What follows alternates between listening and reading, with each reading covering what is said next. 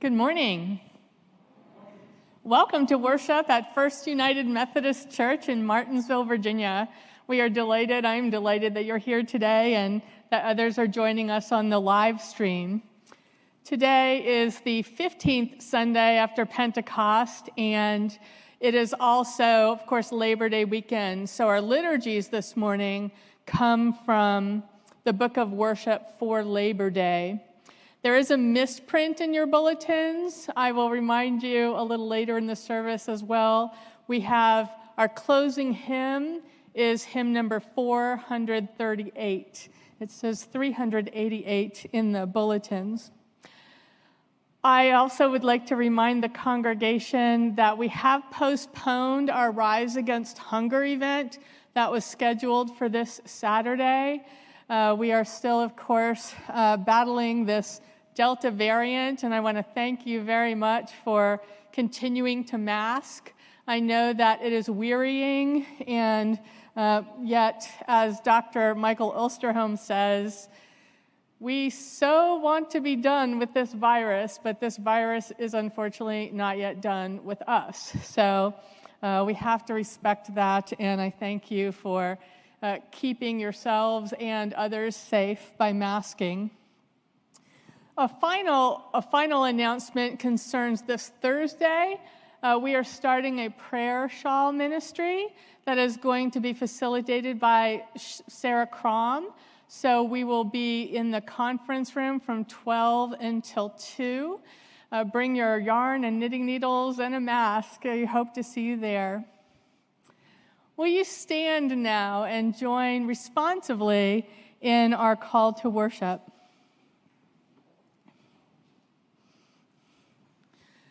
Blessed are you, ever creating God. In your image, our lives are made. In your glory, we offer all the work of our hearts and hands and minds. Blessed, Blessed are you, O God, God, now and forever. Blessed are you whose work is repaid, or by your work and by the payment you, for by your work and by the payment you receive, your lives and the lives of others around you and around the world are blessed. We, we thank, thank God, God for you day, day by day. day. Blessed are you whose work is unpaid, who offer what you can to enrich the lives of others through time, talents, skill, strength, and love. We praise, we praise God, God, for your, your generous, generous labor. labor. Blessed are you who seek work but have not found it or whose work now is not yet what it may be, yet still you seek that your gifts may be shared more fully. We praise God for your diligent seeking and pray you may soon find. Yours is the glory in their labors. Yours be the glory in all our lives. In Jesus' name, amen. Our opening hymn is God that made us earth and heaven, found in your hymnals on page 688. Música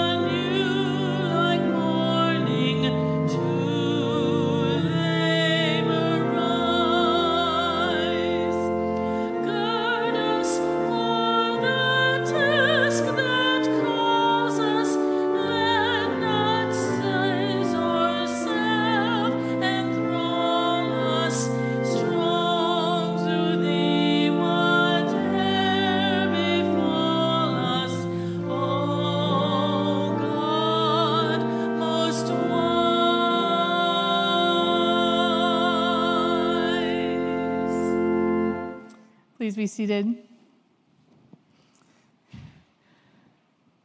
Let us pray responsively our opening prayer.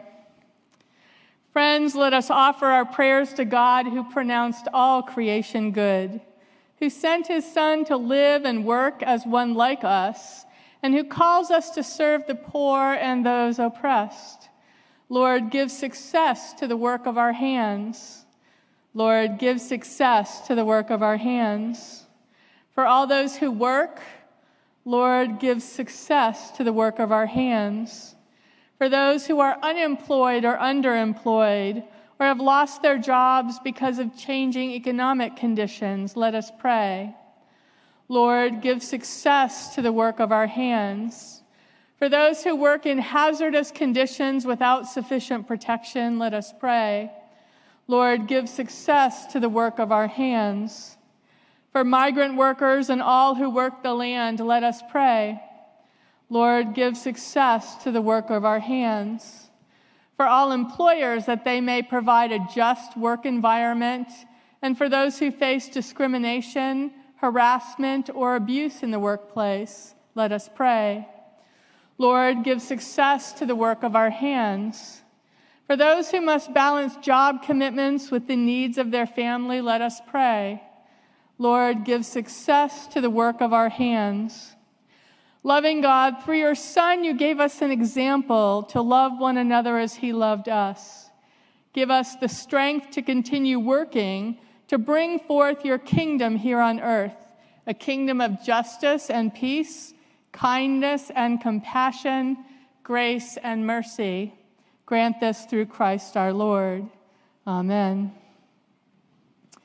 So, this morning for children's time, I wanted to uh, call to remembrance um, times, times from when Ron Mateer was the pastor here. Uh, Ron Mateer had uh, incredible creative energy and he liked to dress up. I understand that people didn't know what he was going to show up looking like on Sunday mornings. I think one time he showed up as a circuit rider on a horse. Another time, there was a potato bagging event, and he showed up as a, a just as a sweet potato. I don't even know how you do that, but he did that. Um, and I'm sure that if he were doing this sermon right now, he'd have gone into his closet of costumes and, and to talk about Labor Day, gotten, gotten out some costumes or maybe just hats of, of people who dress a certain way for work. Um, uh, a firefighter, for example, wears a lot of heavy gear and a firefighter's hat, and, and a police officer wears a police uniform and a police hat. Uh, clergy, we wear these lovely white robes. Some pastors wear black robes, but those are actually academic garments, and this is a liturgical one. And elders wear stoles. Uh, people who are ordained elders wear stoles this way. If you're a diaconal, if you're a consecrated diaconal, you wear them this way. Um, but a lot of people who, who uh, do certain kinds of work dress a certain way. Um, doctors wear white coats and scrubs sometimes, and, and um, you know, medical professionals all are wearing masks, just like we are right now. And, and um, so I was thinking about uh, the job that we all have. I mean, we all do different things when we go to work. If you're a student, you know, you have certain things that you do. Um, you study hard, you carry around your books, and you carry around all of your, you know, pens and pencils, and maybe even a, a tablet computer. Um, but as Christians, we all have the same job. And we don't have to dress in a certain way. We don't have to wear a certain hat. You don't have to wear a white alb. Um, all you have to do is have a heart, a heart that seeks to stay connected to God and to stay connected to one another. So there's a, a pastor and a writer named Parker Palmer, and he says that work should be the place where our gifts and the world's greatest need meet. And um, I think that's a really good definition of work. Um, God has always intended work to be a, a holy thing. surprisingly. Uh, it is a place where we co create with God. Um, and it is a place, like Park, Parker Palmer says, where our skills and abilities meet the world's greatest needs. Um, it's sometimes difficult to figure out what your skill set is so that you can put it into play in the world.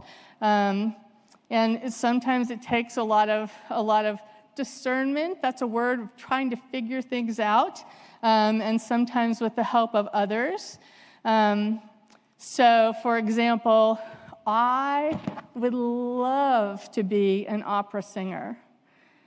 Everybody who has heard me sing has helped me discern that that would be a terrible idea. Um, that is not what I am skilled at doing. Am I grateful that Jill is an opera singer? Yes, I am. Uh, we could not switch places in that regard, for sure. Um, when I go to see my physician's assistant or doctor, um, I certainly don't want to see somebody who um, studied to be a plumber and just thought, well, I'll, I'll freelance as a doctor. Um, it takes a special skill set and a lot of education to become a physician's assistant or a doctor. Um, and that is not the education that, for example, I have. So, a lot of, a lot of what we do on Labor Day is celebrate the people who have found that place, have found that place where their skills and, and what's in their heart meets the greatest needs in the world that they can address. Here's one thing I know, though, and this is important for every child and every adult to know God made you for a reason. You have special talents and abilities that other people do not have. And God only made one of you. So um, we know that God has a special purpose and intention for everyone. And as Christian community, we want to affirm that. We want to say thank you for that. And um, for those who are kind of figuring out what that is, we want to help you discern that. So, this Labor Day, let us give thanks for all who work, especially people who work kind of behind the scenes, and we don't know really uh, how, they, how they do what they do, uh, but they get it done and it touches our lives. We don't usually see grocery stores getting stocked. We don't see oil tanks being filled with gas or gas tanks being filled with gas, and yet we can fill up our cars because they do. So, a lot of people make our lives very easy, but they do it behind the scenes. And Labor Day is a day when we give thanks for them. Thank you. As we prepare to receive God's holy word, let us pray. Eternal God, we long for truths that are lasting, yet we want our faith to be alive to the people and problems of today. As we sail forward in an ever changing world, may faith in Christ be our anchor and your love our guide through the presence and power of the Spirit. For we pray in your Son's holy name. Amen. Our Old Testament lesson this morning is found in the 22nd chapter of Proverbs, beginning with the first verse. A good name is to be chosen rather than great riches, and favor is better than silver or gold. The rich and the poor have this in common the Lord is the maker of them all. Whoever sows injustice will reap calamity, and the rod of anger will fail. Those who are generous are blessed, for they share their bread with the poor. Do not rob the poor because they are poor, or crush the afflicted at the gate. For the Lord pleads their cause and despoils, the, the despoils of life those who despoil them. This is the word of God for the people of God. Thanks be to God. Amen. Our gospel lesson is found in the seventh chapter of Mark's gospel, beginning with the 24th verse. From there, he set out and went away to the region of Tyre. He entered a house and did not want anyone to know that he was there. Yet he could not escape notice. But a woman whose little daughter had an unclean spirit immediately heard about him, and she came and bowed down at his feet. Now, the woman was a Gentile of Syrophoenician origin. She begged him to cast the demon out of her daughter. He said to her, Let the children be fed first, for it is not fair to take the children's food and throw it to the dogs. But she answered him, Sir, even the dogs under the table eat the children's crumbs. Then he said to her, For saying that, you may go. The demon has left your daughter. So she went home, found the child lying on the bed and the demon gone.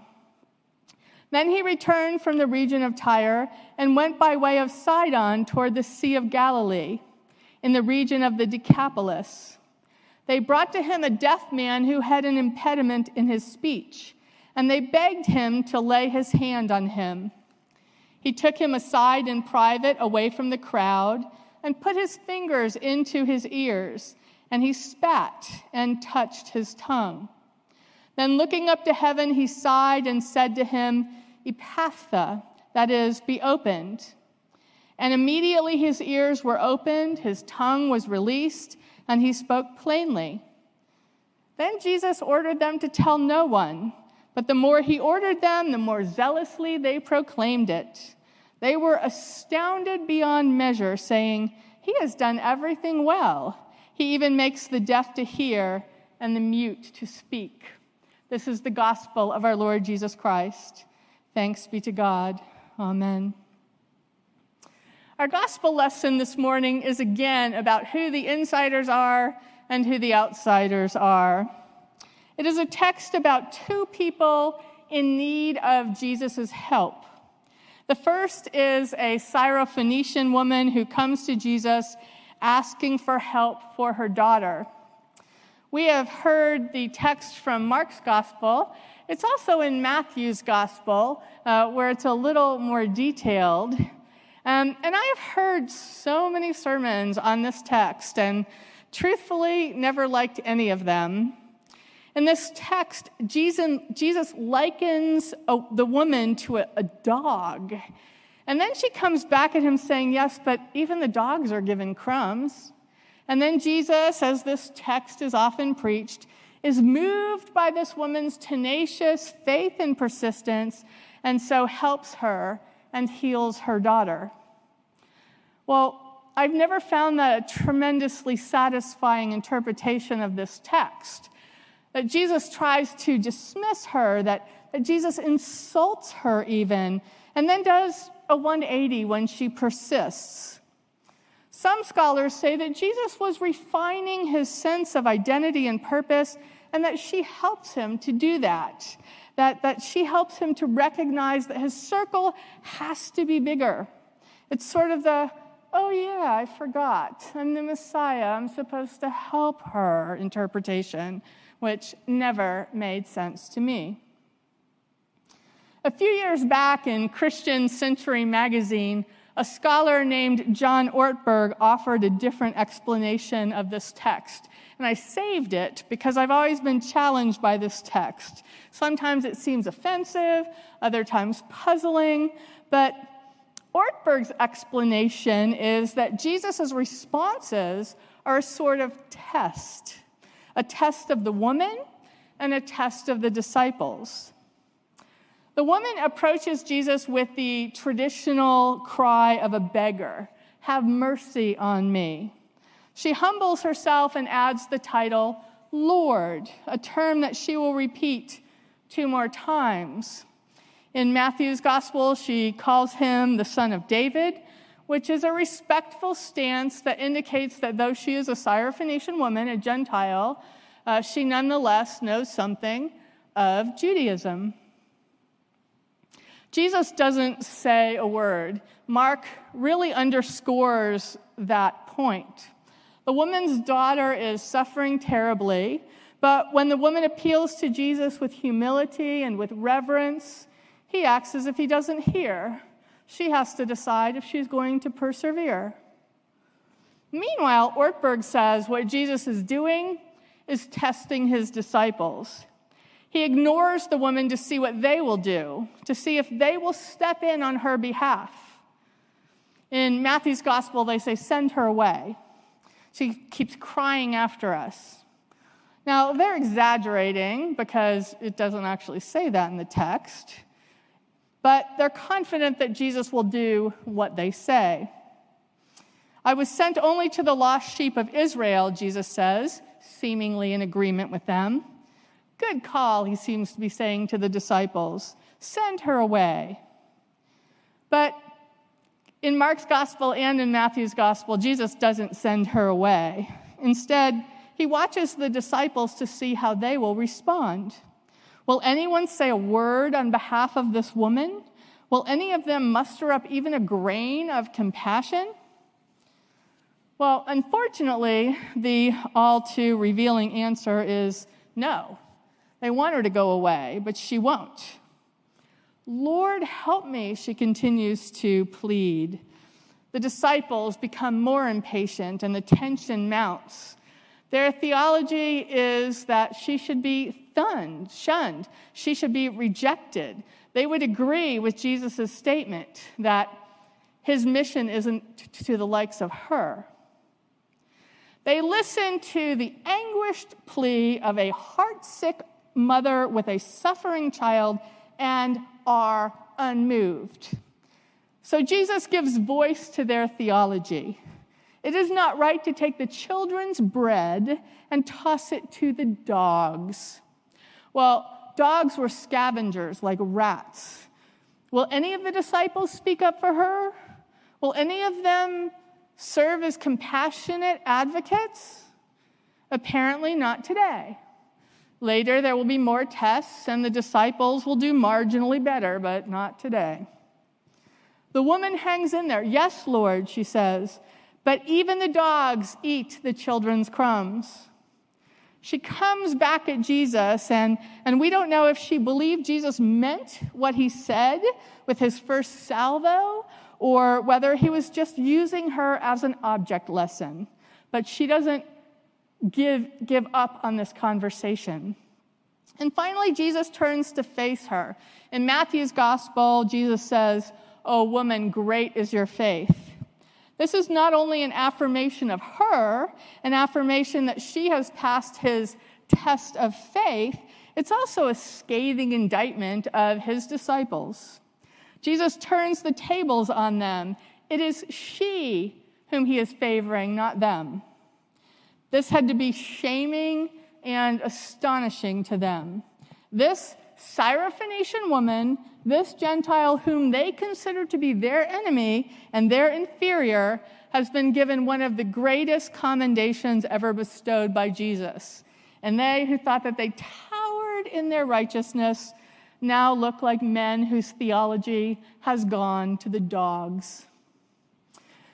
Again, Gentiles enter the circle of Jesus and his disciples when they bring a friend of theirs who is deaf and mute to Jesus for healing. Jesus takes the man away from the crowd, and the physicality of this particular intervention is quite startling and a little bit distasteful. First, he fits the tips of his fingers in the man's ear as if he is trying to reach inside of his head. Then he spits into his hand and touches the spit and then touches the man's tongue.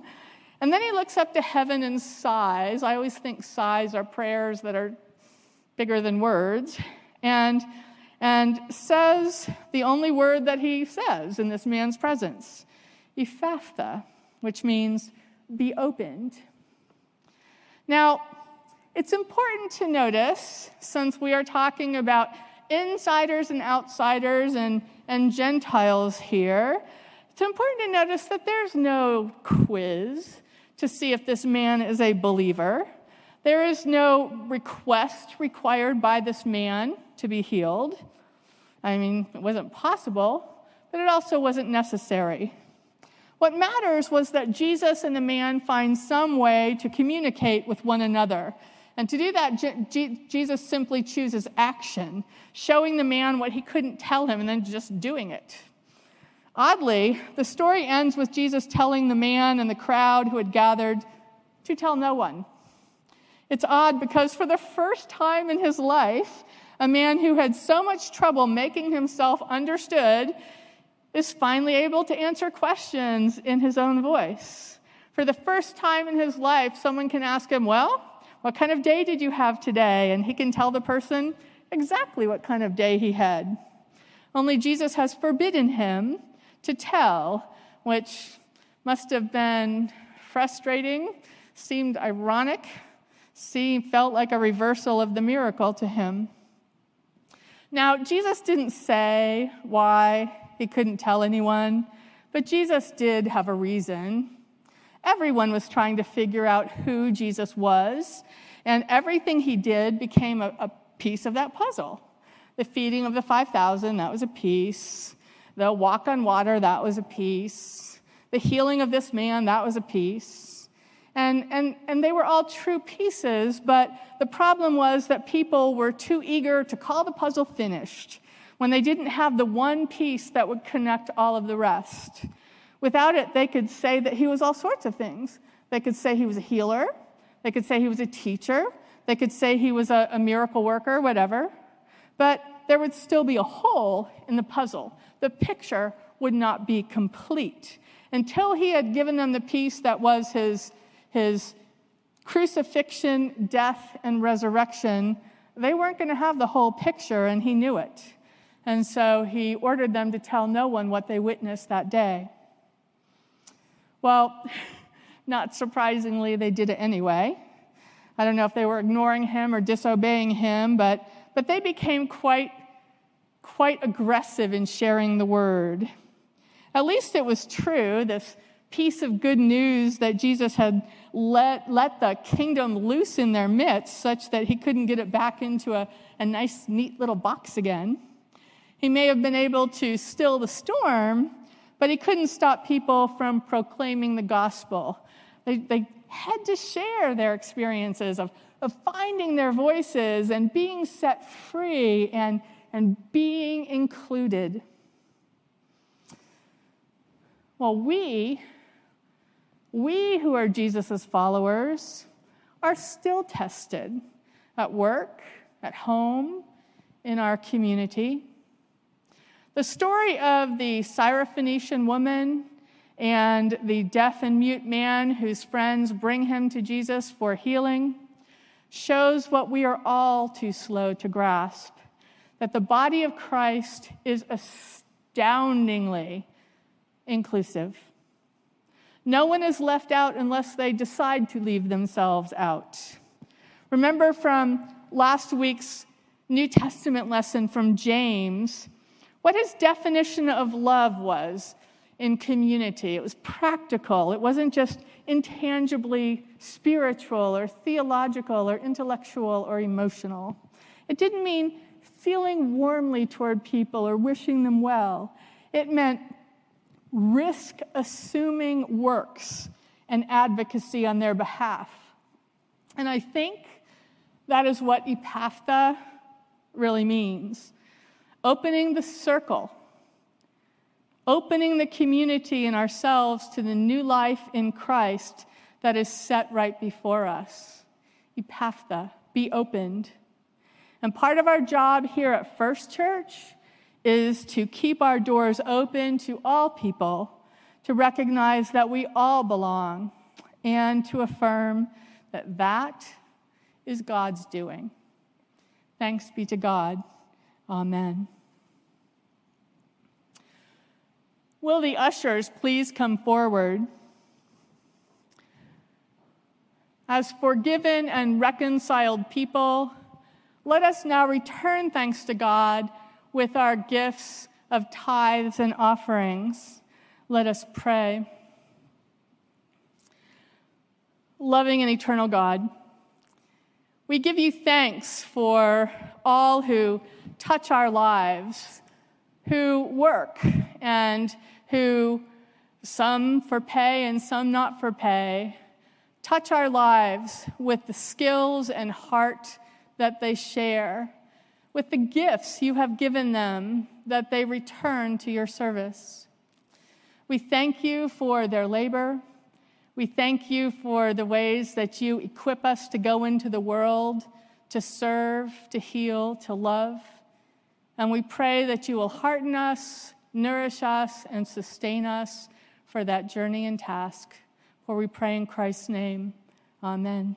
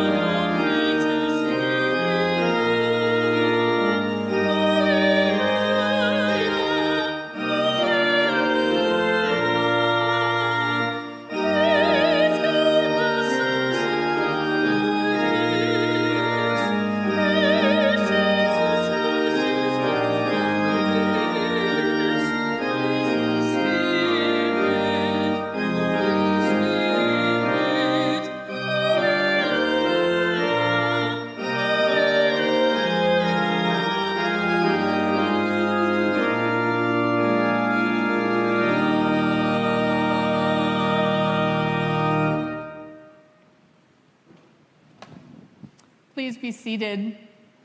As you arrive today, I hope that you were given individually packaged communion elements. If you did not, if you will raise your hand, an usher will bring you uh, individually packaged communion elements. Right in the back.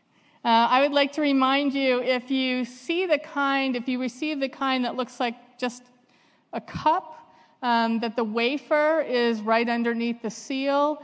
If you receive the kind that looks like a little chalice, like the one on the altar, please remember to flip it upside down and remove the bread before flipping it uh, back over to unseal the juice.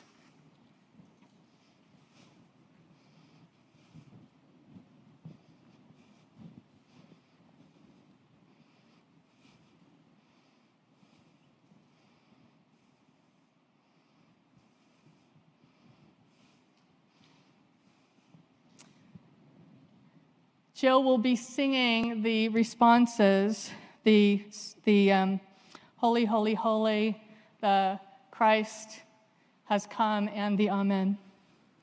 The Lord be with you, and also with you. Lift up your hearts. We lift them to the Lord.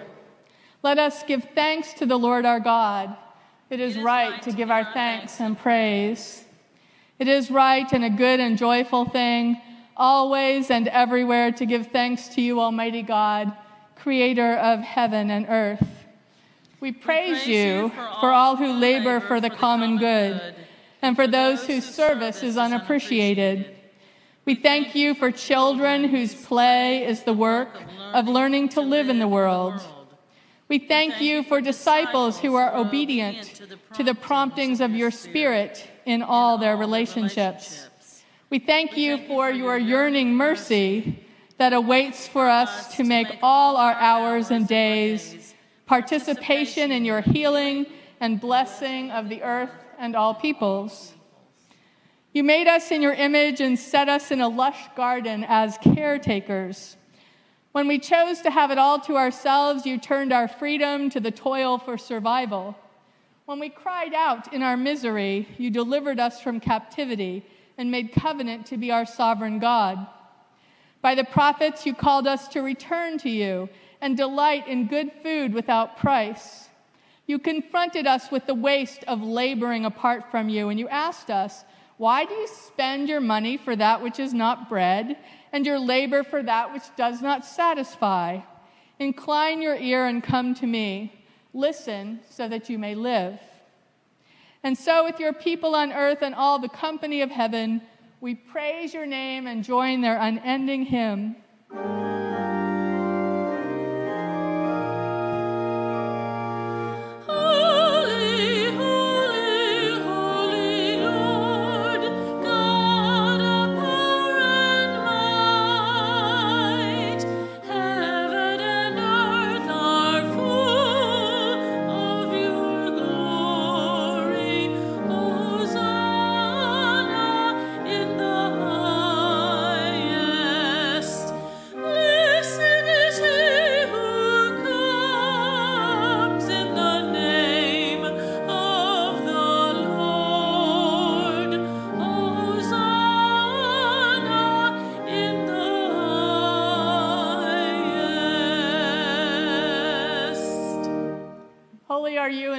Blessed is your Son, Jesus Christ. Anointed with your Spirit, his food was to do your will and to complete it. He took the common things of daily life, blessed them, and broke them, and shared them, so that all were satisfied.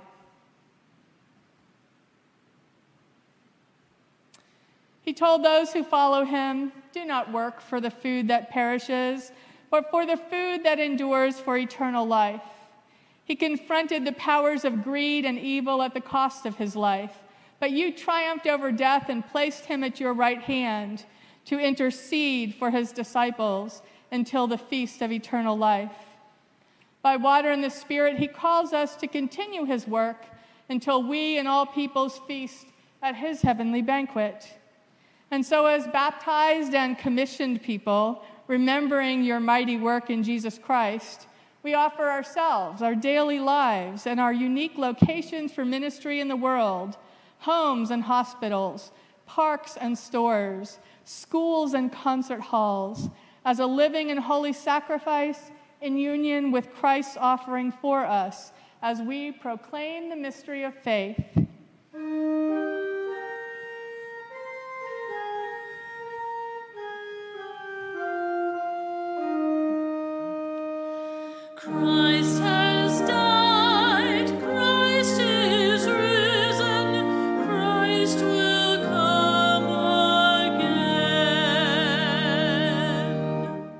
Send the, the power of your Holy Spirit on us and on these gifts, that in the breaking of this bread and the drinking of this wine, we may know the presence of the living Christ, be renewed in his body, and serve you in unity, fidelity, and joy until you bring us with all your saints into the fullness of your eternal kingdom.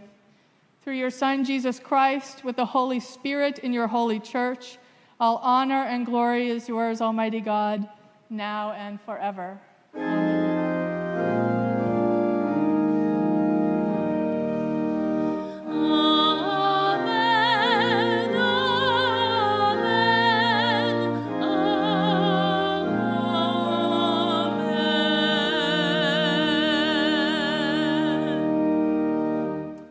Now, with the boldness of children of God, let us pray as our Lord has taught us. Our Father, who art in heaven, hallowed be thy name. Thy kingdom come, thy will be done, on earth as it is in heaven. Give us this day our daily bread, and forgive us our trespasses as we forgive those who trespass against us. And lead us not into temptation, but deliver us from evil. For thine is the kingdom, the power, and the glory forever and ever. Amen. I invite you now to partake of the elements.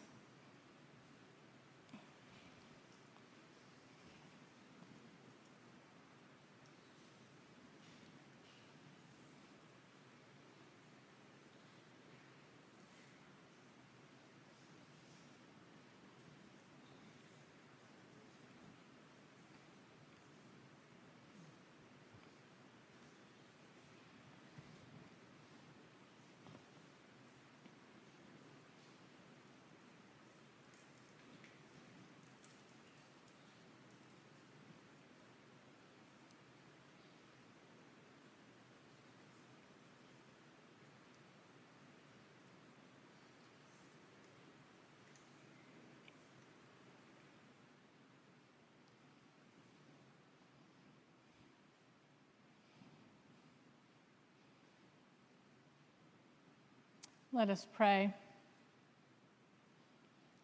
Eternal God, we give you thanks for this holy mystery in which you have given yourself to us. Grant that we may go into the world in the strength of your Spirit to give ourselves for others. In the name of Jesus Christ our Lord. Amen. I understand that it is a tradition at First Church to have mission boxes on Communion Sundays, another way of going forth into the world in mission. Uh, those boxes are in our narthex, and I thank you for your ongoing support of missions, which are one of the, the deep strengths of our church. Thank you. Will you stand now and affirm your faith with the Apostles' Creed? I believe in God, the Father Almighty, maker of heaven and earth, and in Jesus Christ, his only Son, our Lord, who was conceived by the Holy Spirit, born of the Virgin Mary, suffered under Pontius Pilate, was crucified, dead, and buried. The third day he rose from the dead. He ascended into heaven and sitteth at the right hand of God the Father Almighty. From thence he shall come again to judge the quick and the dead. I believe in the Holy Spirit, the Holy Catholic Church, the communion of saints, the forgiveness of sins, the resurrection of the body, and the life everlasting. Amen. Our closing hymn is Forth in Thy Name, O God. It is on page 438 in your hymnals.